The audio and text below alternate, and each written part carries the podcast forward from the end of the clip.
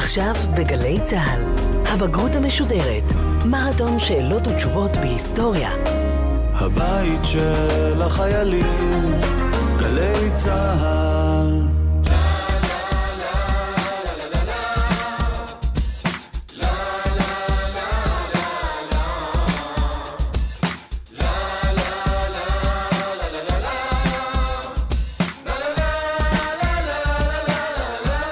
הבגרות המשודרת בגלי צה"ל, מרתון שאלות ותשובות בהיסטוריה. שלום שני גבאי. שלום ניתאי. מתיכון בן גוריון בפתח תקווה, תודה רבה ששוב באת לאולפן. תודה שהזמנתם. בדיוק לפני שנה יצאנו כאן לדרך עם המיזם הזה, ועכשיו אנחנו מונים כבר יותר מ-40 תוכניות בשישה מקצועות שונים, היסטוריה, ספרות, תנ"ך, אזרחות, ביולוגיה ומחשבת ישראל.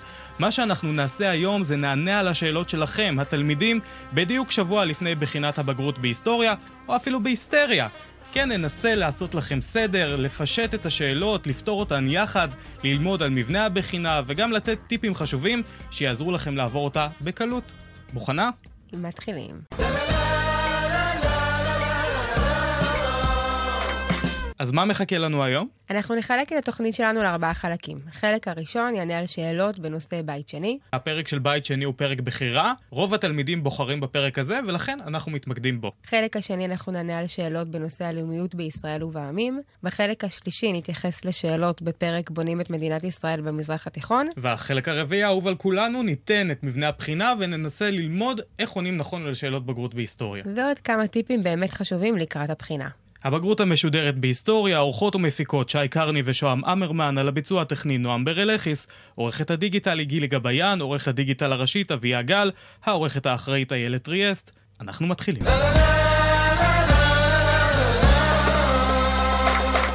כמו שהבטחנו, החלק הראשון של התוכנית יעסוק בפרק בית שני. היי גלי צה"ל, אני יעל מלהבים מתיכון אשל הנשיא, והשאלה שלי היא, האם הורדוס, מלך החסות, היה מלך טוב עבור רומא או עבור היהודים? אוקיי, השאלה היא באמת שאלה טובה, כי אין לנו כאן תשובה חד משמעית. מאוד קשה להגיד שהורדוס היה רק מלך טוב עבור רומא, או רק מלך טוב עבור היהודים, כי בסופו של דבר הוא היה אמור לרצות את שני הצדדים. מצד אחד רומא היא זו שמינתה אותו למלך חסות כאן בארץ ישראל. הוא היה צריך אה, למלא את כל התפקידים שהיא נתנה לו, אה, אם זה גביית מיסים, לשמור על השקט והסדר, ובכלל למצוא חן בעיני רומא. מצד שני, הוא מלך החסות של היהודים, של העם היהודי כאן בארץ, והוא צריך לרצות את האזרחים שלו, שלא רצו למרוד, שלא רצו להתנגד. לכן הוא תמיד יעשה צעדים גם כדי לרצות את השלטון הרומאי, את הקיסר שיושב ברומא, וגם צעדים שקצת יקלו ליהודים כאן כדי למנוע מהם את הרצון לצאת למרד נגדו. איזה צעדים לדוגמה? למשל, עבור הקיסר הרומאי הוא בונה את העיר קיסריה, בסגנון רומי, עם uh, בתי תרבות, תיאטרון, מקדשים, כדי להפיץ את התרבות ההלניסטית כאן בארץ ישראל. מצד שני, אנחנו רואים שהוא גם uh, משפץ את בית המקדש בירושלים עבור העם היהודי. Uh, ובכלל, הורדוס היה מלך uh, בונה ומשפץ uh, מאוד מאוד גדול. עד היום יש בארץ שרידים רבים של מפעלי הבנייה שלו. אולי מחפשים עכשיו קבלנים כדי להוריד את מחירי הדירות. אוי, הוא היה יכול לעזור לנו. אז תשובה מהסוג הזה, שזה שאלת uh, עמדה, בעצם uh, כל תשובה יכולה להיות נכונה, כל עוד אתה מנמק אותה כמו שצריך.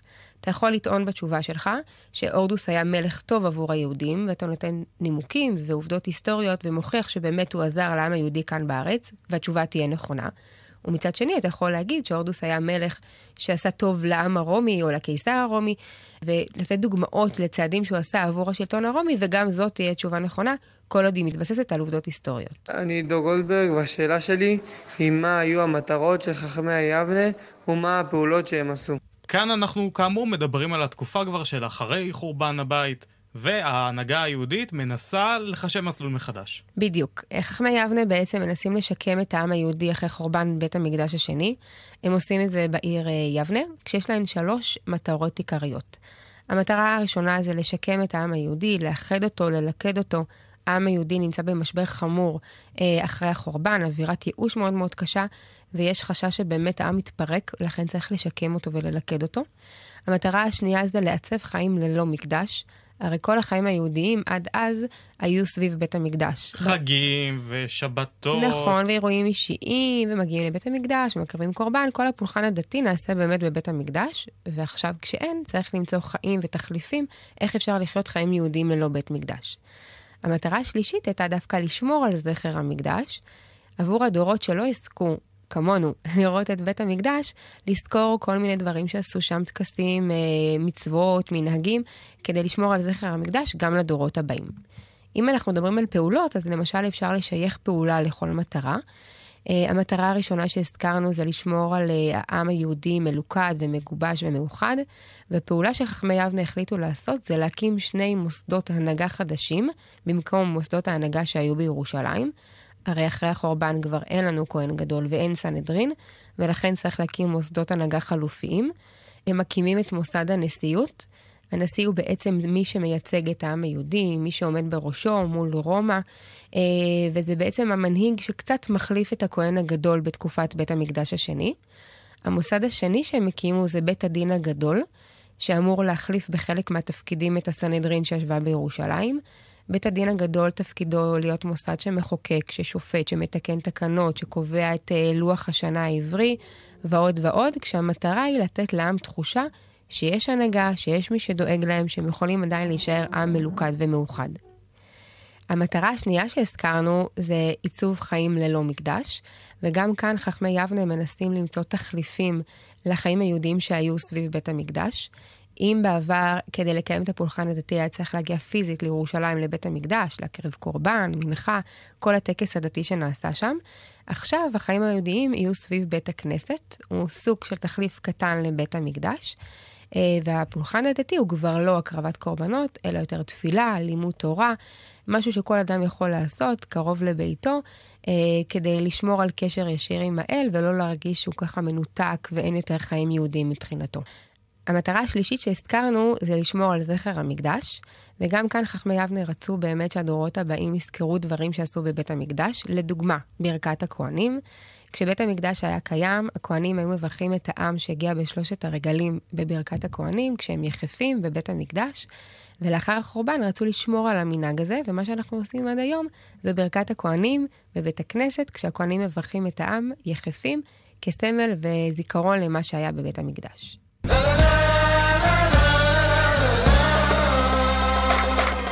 סיימנו את פרק בית שני, עכשיו נעבור ללאומיות. היי גלי צה"ל, השאלה שלי היא איך מיישמים את תהליך המאבק הלאומי על מדינות שונות. חלק מבחינת הבגרות באמת זה ליישם את תהליך המאבק הלאומי על אה, מדינות שונות שעברו את תהליך הלאומיות באירופה במאה ה-19.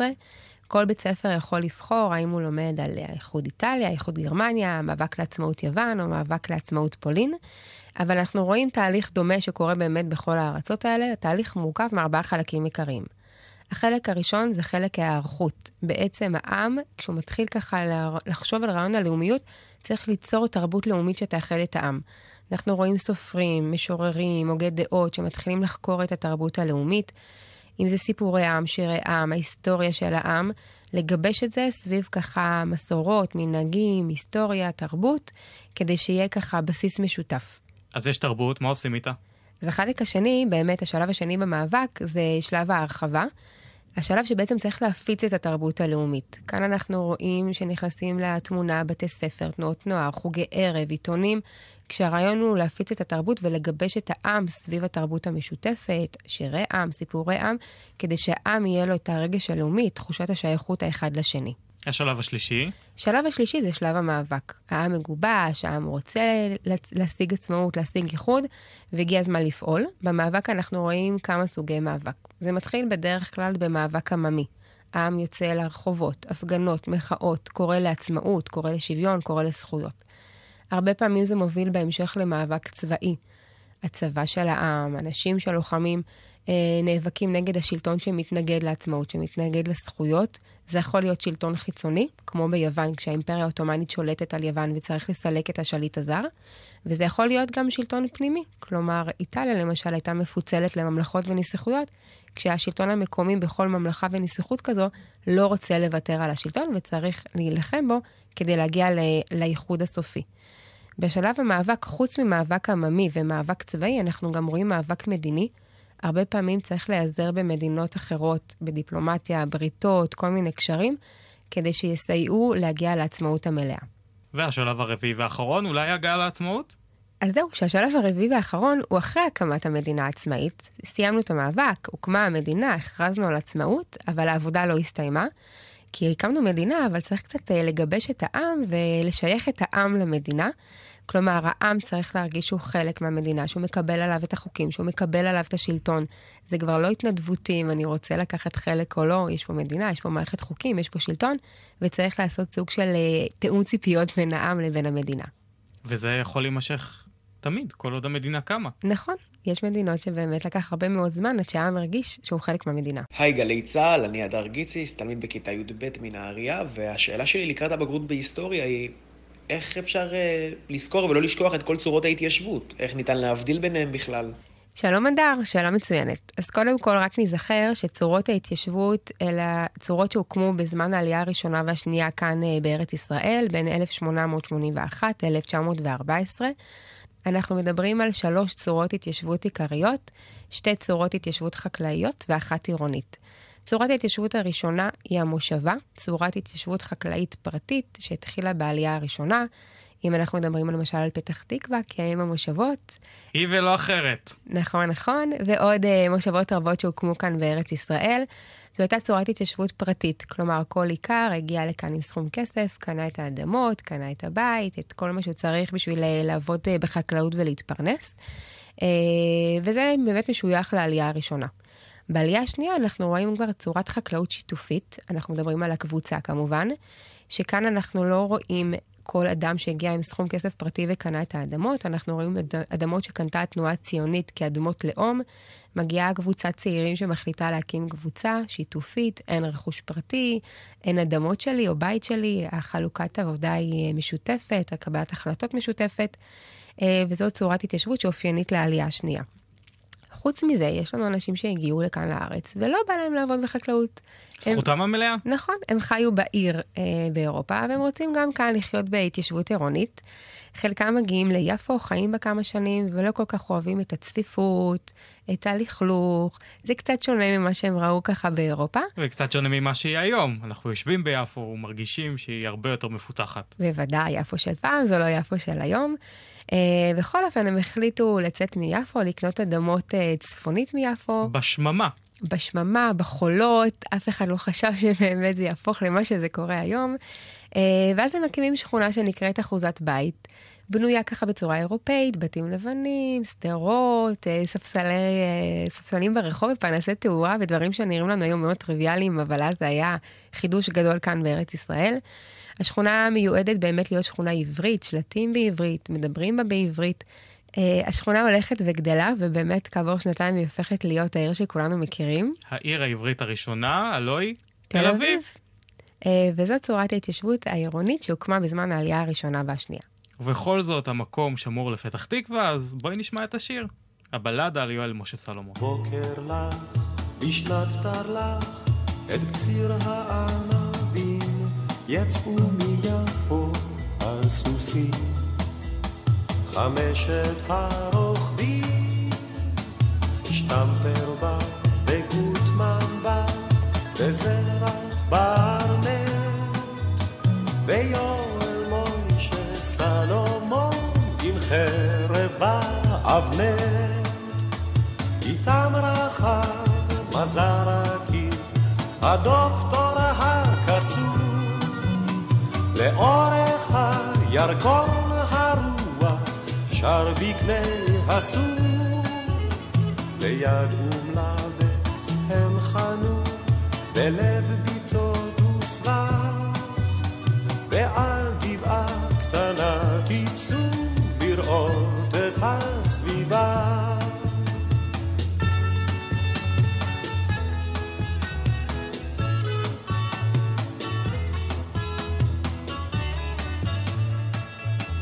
אמר להם מזרקי אחרי שעה קצרה איני שומע ציפורים. וזה סימן נורא אם ציפורים אינן נראות המוות פה מולך. כדאי לצאת מפה מהר הנה אני הולך קפץ הדוקטור על סוסו, כי חס על בריאותו, והרי אם שלושתם יצאו לשוב לעיר איתו. אמר אז יום סלומון ושתי עיניו הוזות אני נשאר הלילה פה על הגבעה הזאת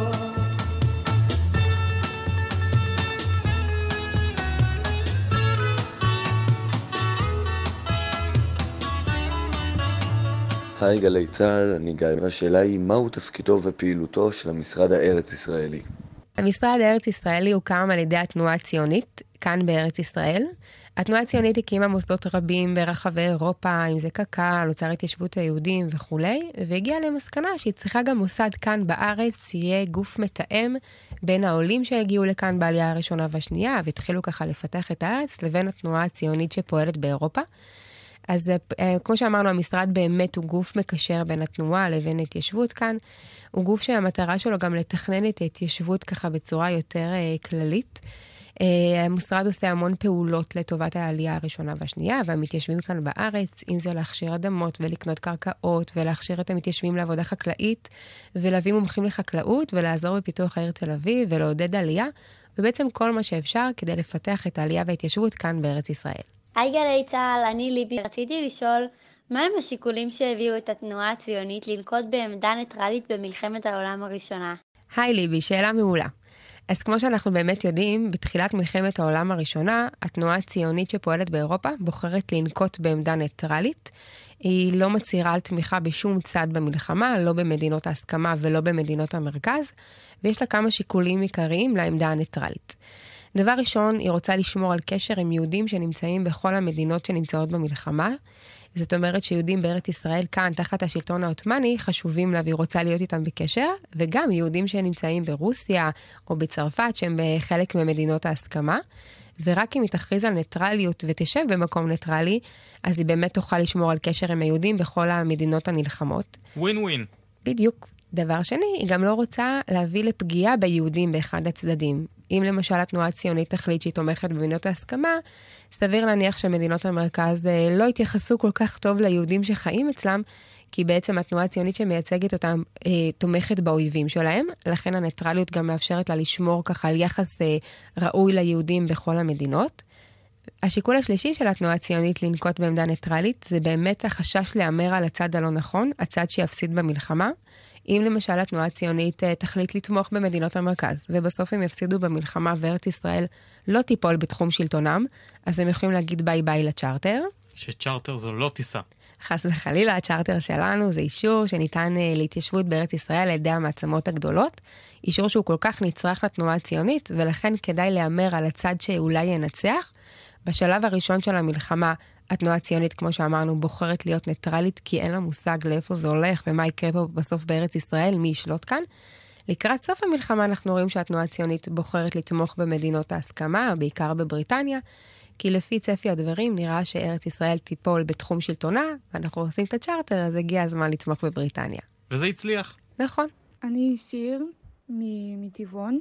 והשאלה שלי, איך זוכרים ומזהים את כל האלמנטים בהצהרת בלפור? אם אני זוכר נכון, ממשלת הוד מלכותו רואה בעין יפה את יסודו של בית יהודי לעם היהודי, לא בית לאומי לעם היהודי. וואי, זה היה קרוב, ניתאי, יפה, מי היה מאמין? אה, אז באמת הצהרת בלפור, הצהרה חשובה ביותר שניתנת אה, לעם היהודי, לתנועה הציונית ב-1917 על ידי בריטניה.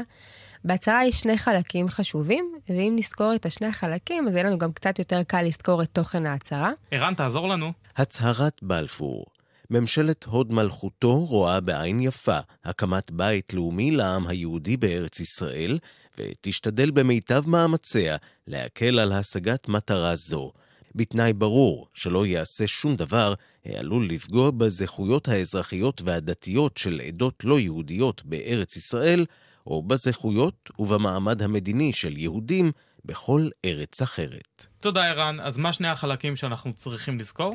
החלק הראשון בהצהרה, כמו ששמענו, זה בעצם מה בריטניה מצהירה אה, שהיא תעשה כאן בארץ ישראל אחרי שהיא תשלוט.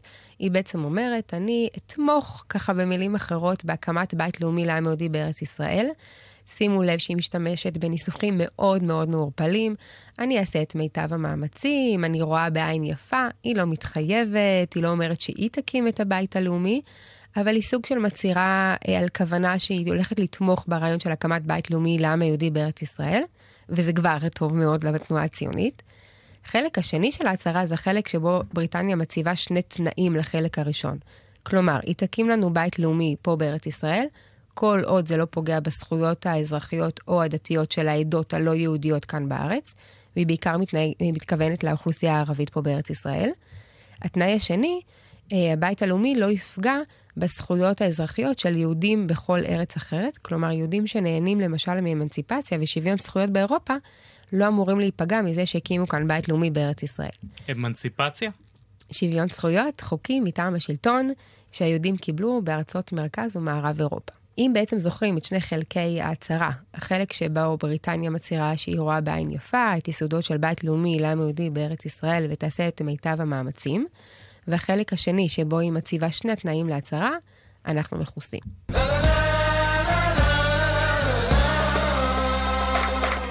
סיימנו את החלק של לאומיות, ועכשיו אנחנו בחלק השלישי של המשדר שלנו עונים על שאלות מתחום בונים את מדינת ישראל במזרח התיכון. מדינת ישראל כבר קמה. נכון, היא קמה, אבל קרו פה הרבה הרבה דברים לפני, וכדאי שנדבר עליהם קצת. שלום גלי צה"ל, אני יאלי הראל. מי היו תנועת המרי העברי ומדוע הם התפרקו? היי יאלי. איזה ספוילר הוא עשה לנו בשאלה. כן, הוא הרס כבר, אבל בואו נדבר קצת על ההתחלה. תנועת המרי העברי היא מסגרת משותפת לשלוש המחתרות שהיו כאן בארץ בשנים שלפני הקמת המדינה. ההגנה, האצ"ל והלח"י. מצוין, איתי, אתה זוכר את החומר טוב. תודה, תודה. אולי אני אבחן שוב. יאללה, שבוע הבא. אז תנועת המרי באמת, כמו שאמרנו, מסגרת משותפת לשלוש המחתרות. שלוש המחתרות מחליטות לפעול ביחד, בגלל שיש לזה יתרון יותר משמעותי כנגד הבריטים, ומחליטים לעשות סוג של תיאום בין הפעולות ביניהן. זה עובד פחות או יותר פחות משנה. הם יוצאים לכמה פעולות ביחד, כמו ליל הקשרים, כמו ליל הרכבות, הרס תשתיות, רדארים, תחנות משטרה. על זה אתם יכולים לשמוע בפרק שלנו, של הבגרות המשודרת. Uh, המטרה באמת בכל הפעולות שהם עושים זה uh, לגרום לברית, לבריטים להגיע למסקנה שהשלטון בארץ ישראל כאן לא משתלם מבחינה כלכלית, הוא דורש המון משאבים וכוח אדם וכאב ראש והתעסקות, והגיע הזמן לקבל את הציוד ולחזור לבריטניה. אז הם משקיעים המון המון בהרס תשתיות, בהרס uh, משאבים כלכליים. Uh, זה לא מחזיק מעמד המון זמן, ויש שלוש סיבות עיקריות לפירוקה של תנועת המרי העברי. הסיבה הראשונה היא שמאז ומתמיד היה מתח בין המחתרות. ההגנה הייתה המחתרת המתונה יותר, האצ"ל והלח"י נחשבו למחתרות יותר קיצוניות. שיתוף פעולה ביניהן תמיד היה מאוד מאוד קשה ומורכב, ובאמת הם לא הצליחו להחזיק מעמד ביחד למשך תקופה ארוכה. הסיבה השנייה אה, זה אירועי השבת השחורה, המבצע שהבריטים אה, ערכו ביישוב היהודי לאחר אה, ליל הקשרים, מבצע מאוד מאוד קשה עבור תנועת, תנועת המרי העברי. אם זה חיפוש של uh, סליקים של נשק ומעצרים של uh, חברי המחתרות וניתוק uh, קווי תקשורת בארץ והטלת עוצר על היישוב, ובעצם בריטניה עושה פעולות באמת באמת קשות לפגוע במחתרות. ההגנה מבינה שהקו הזה והמאבק הבריטים נגד בריטניה, והם מחזירים לנו ואנחנו מחזירים להם, זה לא ילך לכיוון טוב, ולכן ההגנה מחליטה להפסיק עם המאבק הצבאי במסגרת תנועת המרי העברי. הסיבה השלישית והעיקרית באמת לפירוקה של תנועת המרי העברי, היא פיצוץ מלון המלך דוד בירושלים, הפעולה שנעשתה על ידי האצ"ל, אה, פיצוץ שהוביל גם להרוגים של חפים מפשע כאן בארץ וגרם לדעת קהל שלילית מאוד בעולם. ההגנה מחליטה שקצת אה, חצינו גבולות וזה כבר לא הופך להיות רק הרס תשתיות ומתקנים צבאיים, אלא גם פגיעה בחפים מפשע, אה, והיא מחליטה באמת לפרוש מהמאבק הצבאי. ולפעול בתחומי ההעפלה וההתיישבות, כשאנחנו רואים שהאצ"ל והלח"י כן ממשיכים במאבק הצבאי עד uh, בעצם uh, עזיבת הבריטים כאן את ארץ ישראל. מתוך בחינת הבגרות קיץ תשע"ז. אחד מתחומי המאבק של היישוב היהודי בשלטון הבריטי היה תחום ההתיישבות. הסבר אחת מהמטרות של מאבק זה, והצג פעולה אחת של היישוב בתחום הזה. אז כמו שבאמת אה, רואים בשאלה, אחד מהתחומים שהיישוב היהודי נאבק נגד השלטון הבריטי בשנים שקדמו להקמת המדינה, היה תחום ההתיישבות. למאבק בהתייש... בתחום ההתיישבות יש אה, כמה מטרות עיקריות. המטרה הראשונה זה להיאבק בספר הלבן השלישי ובחוק הקרקעות, שבעצם הגבילו את האזורים שבהם יהודים יכולים להקים התיישבויות כאן בארץ ישראל. וגם את העלייה של היהודים ארצה. נכון, בדיוק. זה חלק מספר הלבן השלישי והגבלות העלייה וההתיישבות. המטרה השנייה הייתה עיצוב גבולות המדינה. הרי היישוב היהודי יודע שבמוקדם או במאוחר בריטניה תעזוב אה, ותוקם פה מדינה יהודית. המדינה כנראה תוקם בשטחים שבהם יש התיישבות יהודית. ואם יש אזורים כמו הנגב, שאין שם עכשיו יישובים יהודיים, יכול להיות מצב שבאמת הם לא יהיו חלק מהמדינה היהודית, ולכן צריך כבר עכשיו לפעול כדי ששטחים האלה ייכללו בשטחי המדינה היהודית שתקום. סיבה נוספת למאבק בתחום ההתיישבות זה ליצור אה, רצף אה, טריטוריאלי בין יישובים מבודדים כדי להגן על הביטחון של היישובים.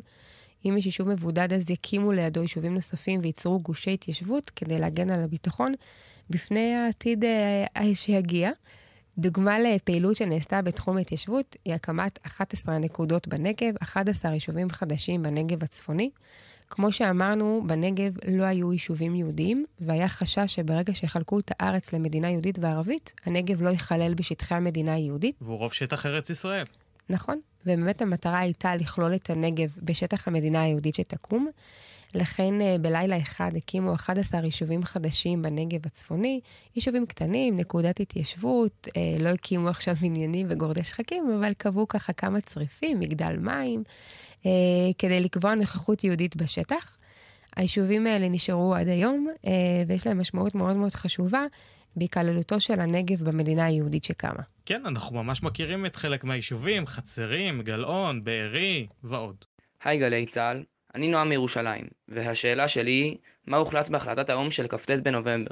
בכ"ט בנובמבר 1947 התקבלה תוכנית החלוקה של האו"ם שכוללת ארבעה סעיפים עיקריים. הסעיף הראשון של התוכנית אומר שהמנדט הבריטי בארץ ישראל צריך להסתיים לכל המאוחר ב-1 באוגוסט 1948. בפועל הוא מסתיים קודם לכן. נכון, הבריטים לא חיכו לאוגוסט, וכמו שאנחנו יודעים, ב-14 במאי, בלילה, הם אורזים את הציוד וחוזרים לבריטניה. הסעיף השני של התוכנית, שזה הסעיף הבאמת משמעותי וחשוב, מדבר על חלוקת ארץ ישראל לשתי מדינות עצמאיות. מדינה יהודית ומדינה ערבית. מצוין, וצריך לשים לב טוב טוב בבחינה שאנחנו מנסחים את זה בדיוק כך, לא לכתוב שיש מדינה אחת לשני עמים, או שתי מדינות, או מדינה משותפת. את זה או... נשאיר לפוליטיקאים של היום. נכון, התוכנית מדברת על חלוקת ארץ ישראל לשתי מדינות עצמאיות, מדינה יהודית שתכלול 55% משטחה של ארץ ישראל, ומדינה ערבית שתכיל 45% משטח ארץ ישראל. בפועל התסריט הזה לא יצא אל הפועל, כי התחוללה מלחמת העצמאות, וסופה של המלחמה כמובן בהגדרת גבולות חדשים למדינה. נכון. הסעיף השלישי של תוכנית החלוקה מדבר על ירושלים. ירושלים לא תהיה בירתה של אף אחת מהמדינות עצמאיות שהיו אמורות להיות כאן בארץ ישראל. אלא עיר בינלאומית. נכון, בפיקוח האו"ם. אנחנו כמובן, היישוב היהודי כאן קיבל את הסעיף הזה בצורה אה, עצובה, מבואסת, כי פינטזו על הרגע שבו ירושלים תהיה בירתנו. אה, אבל יחד עם זאת הם קיבלו את תוכנית החלוקה, כי סוף סוף הכרה בינלאומית. הסעיף הרביעי בתוכנית מדבר על שיתוף פעולה כלכלי בין שתי המדינות שיקומו. שזה אומר מטבע משותף, תשתיות משותפות, נכון, פיתוחי מים. אין מכס, כי המטרה באמת לייצב, אה, לייצר יציבות כלכלית למדינות שיכולו להחזיק את עצמן אחרי שהבריטים ילכו. כמו שאמרנו שהיישוב היהודי קיבל באהדה את התוכנית הזאת, היישוב הערבי. אפס פחות. נכון, ויום למחרת הוא מראה את ההתנגדות שלו לתוכנית אה, באירוע שמופנה כלפי היישוב היהודי, בפיצוץ אוטובוס שבעצם מהווה את אות הפתיחה למלחמת העצמאות. למה בן גוריון החליט לפרק את המחתרות, האצ"ל, הלח"י וההגנה. הסיבה העיקרית היא שבן גוריון הבין, אחרי הקמת המדינה, שאם אנחנו עכשיו נמצאים במדינה אחת, צריך להיות גם צבא אחד. לא יכול להיות שיהיו מחתרות שונות, עם מפקדים שונים, עם קבלת החלטות שונה, אה, ובעצם אין קו אחיד. מה גם שאנחנו מדברים על עיצומה של מלחמת העצמאות, אה, כבר אחרי פלישת מדינות ערב כאן לארץ, מאוד מאוד קריטי שבזמן המלחמה יהיה קו אחיד של לחימה, בלי חילוקי דעות, בלי מפקדים שעושים ככה כל מה שבא להם ולא כפופים אה, לסמכות הממשלה, ולכן הוא מחליט לפרק את המחתרות ולהקים גוף צבאי אחד מסודר במדינת ישראל. צה"ל. נכון. היי גלי צה"ל, אני מאי. רציתי לשאול מה קרה במדיניות הכור היתוך שננקטה בארץ, ומה קרה אחר כך במעבר בין כור היתוך לרב תרבותיות. היי מאי, שאלה ממש ממש טובה. אנחנו מדברים פה על שתי תפיסות שהיו רווחות uh, במדינת ישראל לאורך השנים. בשנות ה-50 וה-60 אנחנו נפגוש את תפיסת כור ההיתוך, תכף נרחיב עליה בכמה מילים, ובשנות ה-70 אנחנו רואים שמדינת ישראל הפכה, עברה לתפיסה הרב-תרבותית. מה זה כור היתוך? בן גוריון כראש אה, ממשלת ישראל, אה, אחרי העלייה הגדולה של שנות ה-50 וה-60, מבין שיש לנו פה חברה מאוד מאוד שונה תרבותית, אם זה מבחינת שפות ותרבויות וארצות מוצא ומנהגים ומסורות, והוא מחליט שכדאי שיהיה פה ככה קו תרבותי אחיד, דמות הישראלי, הצבר, עם תרבות משותפת, אה, ואנחנו רואים מדיניות של כור היתוך שבאה לידי ביטוי גם בבתי הספר, גם בצבא, אם זה שינוי שמות ולימוד השפה העברית, אה, אה, וכל מיני פעולות שנעשו ליצור פה באמת חברה אחידה מבחינה תרבותית. זה משהו שרווח בשנות ה-50 וה-60, ואנחנו רואים שהעולים לאט לאט באמת ככה מאמצים את דמות הישראלית, התרבות הישראלית, לא תמיד בצורה חלקה. אני מזכירה לכם את אירועי ואדי סאליב שנערכו בסוף שנות ה-50 בחיפה, סביב תחושות של קיפוח ותסכול של העולים החדשים.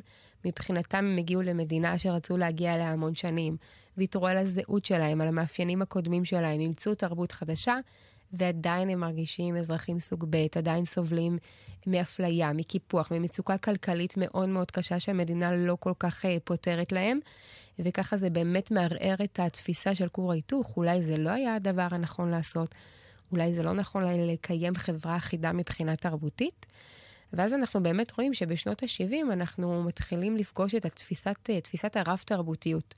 תפיסה שאומרת שבחברה אחת יכולים להיות כמה קבוצות תרבותיות, וכל קבוצה יכולה לשמור על המאפיינים הייחודיים שלה והתרבות הייחודית שלה, וזה בסדר גמור, ואין תרבות עדיפה, כל עוד כולן ככה מגובשות בנאמנות למדינה, בכמה דברים שמקשרים אותה מבחינת הזהות הכללית, אבל עדיין שומרים על זהות ייחודית, וזה קיים וזה בסדר, וזה בעצם התפיסה שמלווה אותנו עד היום. למשל, חגיגות המימונה. בדיוק. בשנות ה-50 וה-60 כמעט ולא ראינו חגיגות אה, עדתיות, אם זה המימונה של יוצאי מרוקו, או חג הסיגד של יוצאי אה, אתיופיה שעלו לכאן בשנות ה-80. היום זה משהו שהוא מאוד מקובל ומאוד uh, מוכר. Uh, כל עדה או כל קבוצה רוצה ככה לציין את החגים שלה, והרבה פעמים זה נחמד ככה להגיע אחרי פסח ולאכול איזה מופלטה טעימה, ואפשר רק להרוויח מזה. והרב תרבותיות בא לידי ביטוי גם בקולנוע. נכון, אם בשנות ה-50 וה-60 ראינו המון סרטים על דמות הישראלי, הצבר, שעובד בחקלאות ומתגייס לצבא, כמו הסרט המצוין הוא הלך בשדות, בשנות ה-70 וכמובן עד היום אנחנו רואים אה, סרטים על קבוצות מסוימות בחברה, עדות מסוימות, לא משהו ישראלי כללי כזה. כמו למשל הסרט המעולה למלא את החלל על החברה החרדית, ועוד המון המון סרטים שמדברים על קבוצות ספציפיות, ולאו דווקא על הישראלי הכללי הזה.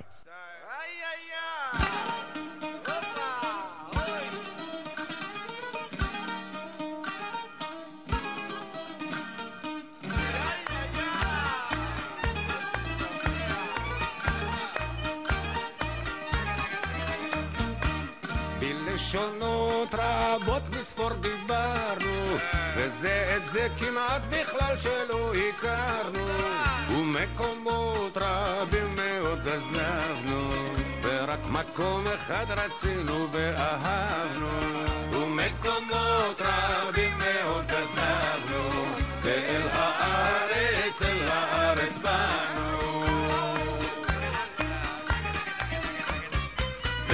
נמשכת שיירה מן המאה שעברה.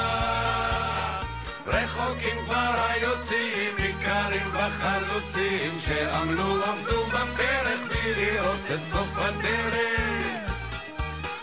ועכשיו עוברים אנחנו לא שקטנו ולא נחנו לא ימשיכו בלעדינו זוהי הרפתקת חיינו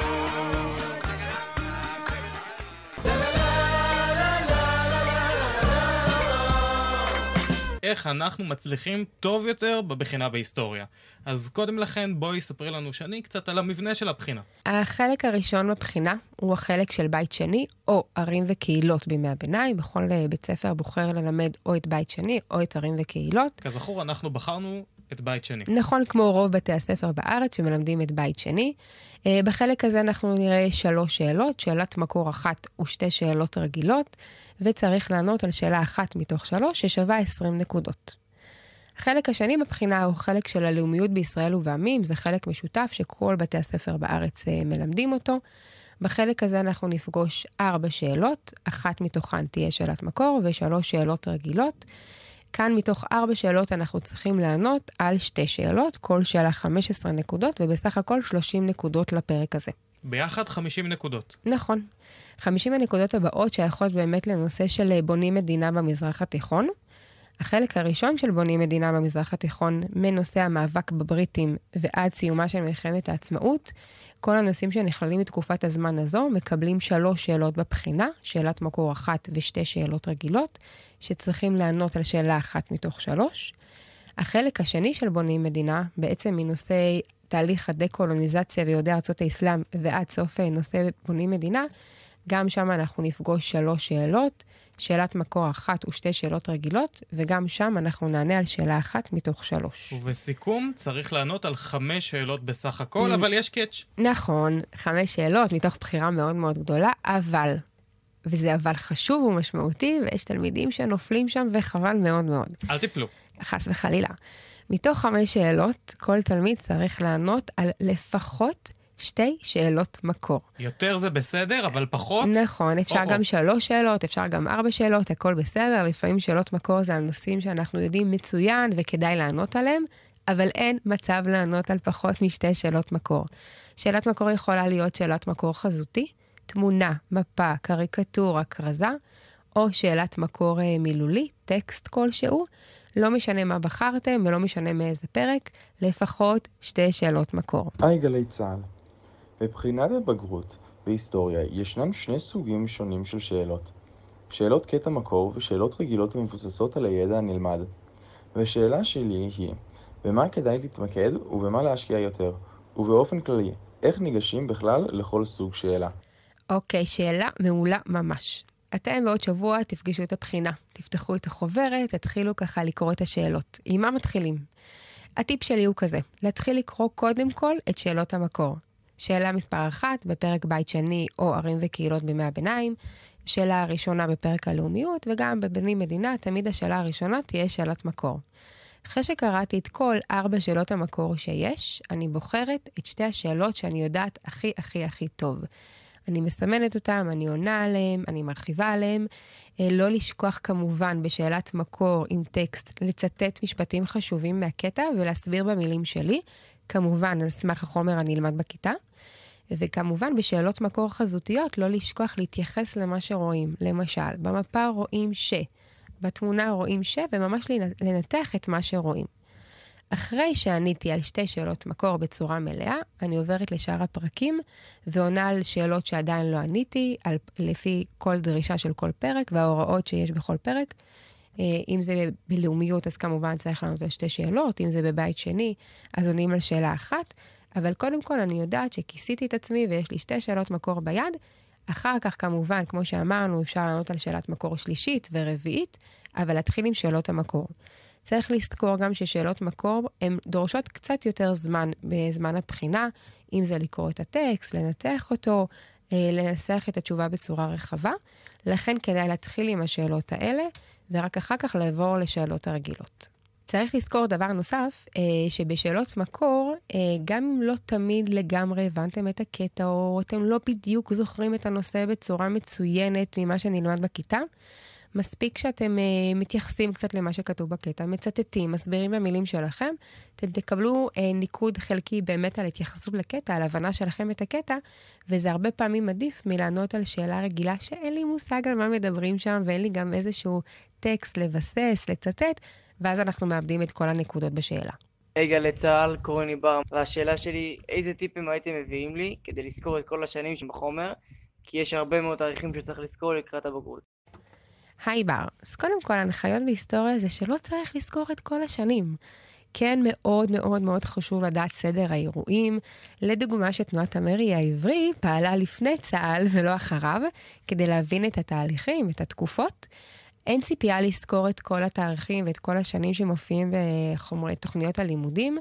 כמובן שיצפו שאת הדברים המשמעותיים, כמו כ"ט בנובמבר 1947, או 14 במאי 1948, שזה אירועים מכוננים uh, בהיסטוריה שלנו, אז ראוי uh, לדעת ולהכיר.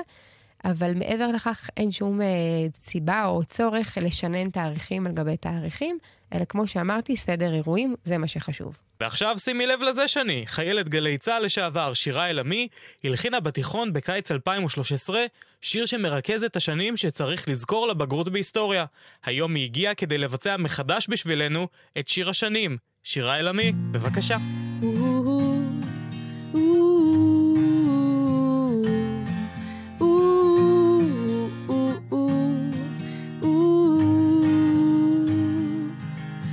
אז נתחיל כשהומלך כורש, מלך פרס ב-559 לפני הס, וב-538 לפני הספירה, הוא פרסם את ההצהרה. ב-515 המקדש נחנך, וב-37 לפני הס זה הורדוס שהומלך והוא הודח. בשנת שש לספירה זאת תקופת הנציבים, והמצב הופך נורא.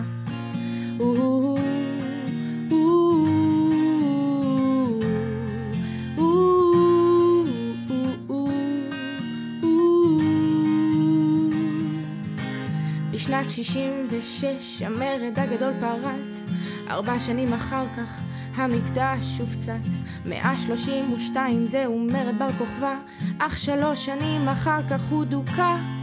ב-14 ביולי 1789 מהפכה צרפתית. 11 שנים אחר כך נפוליאון שולט. ובמקביל הגרמנים כבר מתחילים להתבלט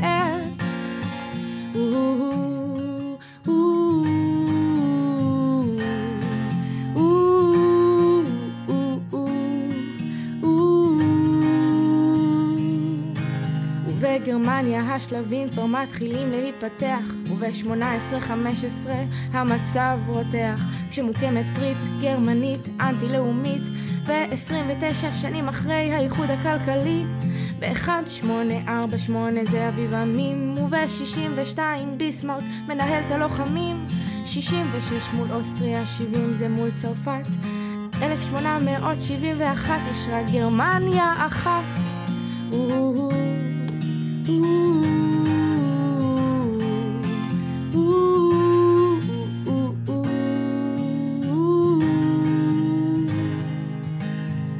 תקופת העליות, כולם כבר מכירים, אך יש שם כמה פוגרומים בין הסיפורים. הסופות בנגב כשמתחילה עלייה ראשונה והפוגרום בקישינב כשהיא הסתיימה קצת דילגתי וב-860 נולד הרצל וב-95 במשפט דרייפוס הוא ישב בצל ונדהם שיש אנטישמיות בכל העולם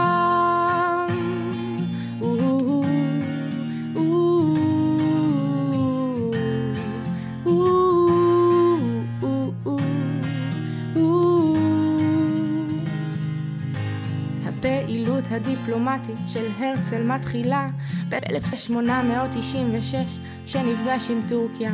שנה אחרי כונס קונגרס ציוני ראשון, בעוד שנה נפגש הרצל עם קיסר גרמני עליון. ב-1902 נפגש עם האנגלים, ושנה אחרי מיהר ונפגש עם הרוסים, ובאותה שנה חוץ מעלייה שנייה, העולם הציוני נקרא, זאת פרשת אוגנדה.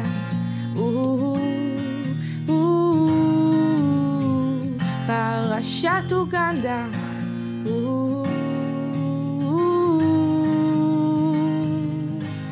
זהו בית שכולו מוקדש לארגונים שהקימה התנועה במשך השנים. שנה לפני המאה העשרים הוקם אוצר התיישבות היהודים ב-1901 קק"ל, שנה אחרי הבנק ב-908 החברה והמשרד ב-1920 זאת קרן היסוד ואלו כל הארגונים.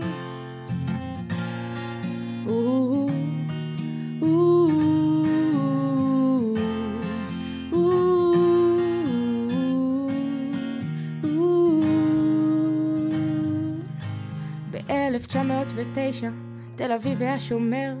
שלוש שנים אחרי הטכניון בכל מה שזה אומר ועוד שנתיים. מלחמה מדינות מרכז מול מדינות ההסכמה ב-2 בנובמבר 1917 ארתור ג'יימס בלפור, שר החוץ, קורא ללורד רוטשילד ולכל היהודים ומצהיר שמדינת היהודים תקום. מדינת היהודים תקום.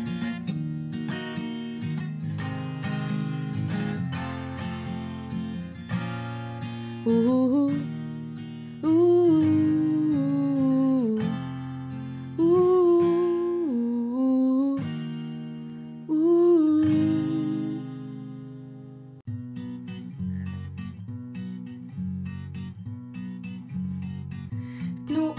המרי באוקטובר 45 השבת השחורה ב-26 ביוני 46 ב-22 ביולי פיצוץ המלון. הדדליין לבריטים אומר ב-1 באוגוסט אתם לא כאן לכל היותר. בשנת 47 הוקמו ועדות ומדינות מאי זו אונסקו בספטמבר זאת אד הוק כ"ט בנובמבר לא צחוק. אז אישור התקבל, הדיון מתבלבל בתריסר במאי 48 ואחרי יומיים בארבע צהריים מכריזים יש מדינה. זו שנה חשובה ב-26 במאי צריך צבא ביוני עניין אלטלנה אין מחתרות הוא קבע מלחמה עצמאית מתרחשת שנה ואחרי עוד ניצחון יושבים בגינה ומופתעים ב-73 כפליים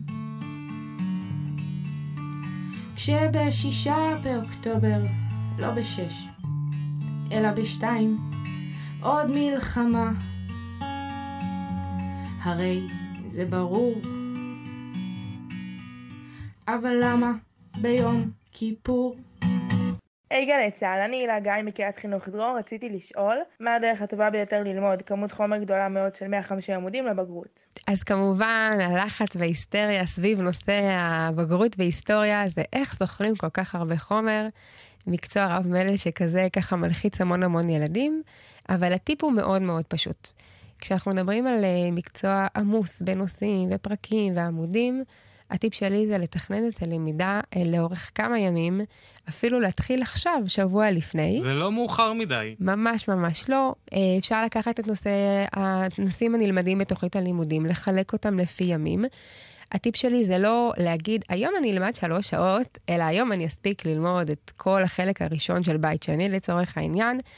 לחלק את החומר לפי מנות, כל יום את המנה היומית, לתרגל שאלות, להיכנס לבגרויות, לענות על שאלות של הנושאים שלמדתי באותו יום. יום לפני הבגרות להשאיר ליום של תרגולים, להיכנס לבגרויות קודמות משנים קודמות ולחזור על עוד שאלות ועוד תרגולים ועוד קטעי מקור. אבל אם עובדים ככה בצורה מסודרת, עם תוכנית יומית ועומדים בהספקים, אין שום סיבה לא להצליח להתמודד עם כל כמות החומר המטורפת בהיסטוריה. שהיא לא כל כך מטורפת. האמת שלא. שגדלים לומדים. באקדמיה יהיה לכם הרבה יותר קשה. ובכל זאת אנחנו מפצירים בכם, אל תלמדו רק חלק מהחומר, אל תאמרו, זו לא סיבה טובה להמר. אנחנו, אם היינו יודעים את תוכן הבחינה, היינו מגלים לכם, אבל אנחנו לא יודעים.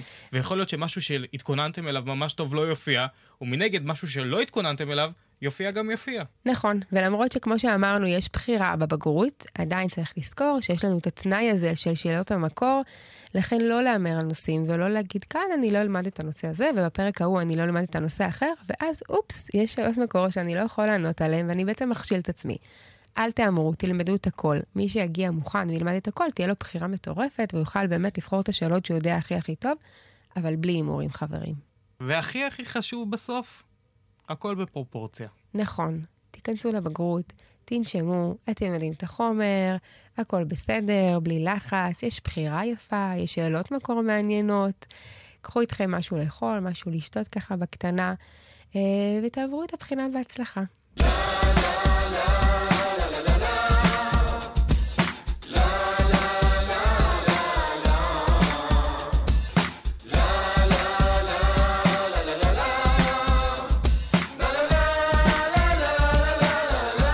גבאי, תודה רבה שבאת. תודה ניתאי, היה לי כיף.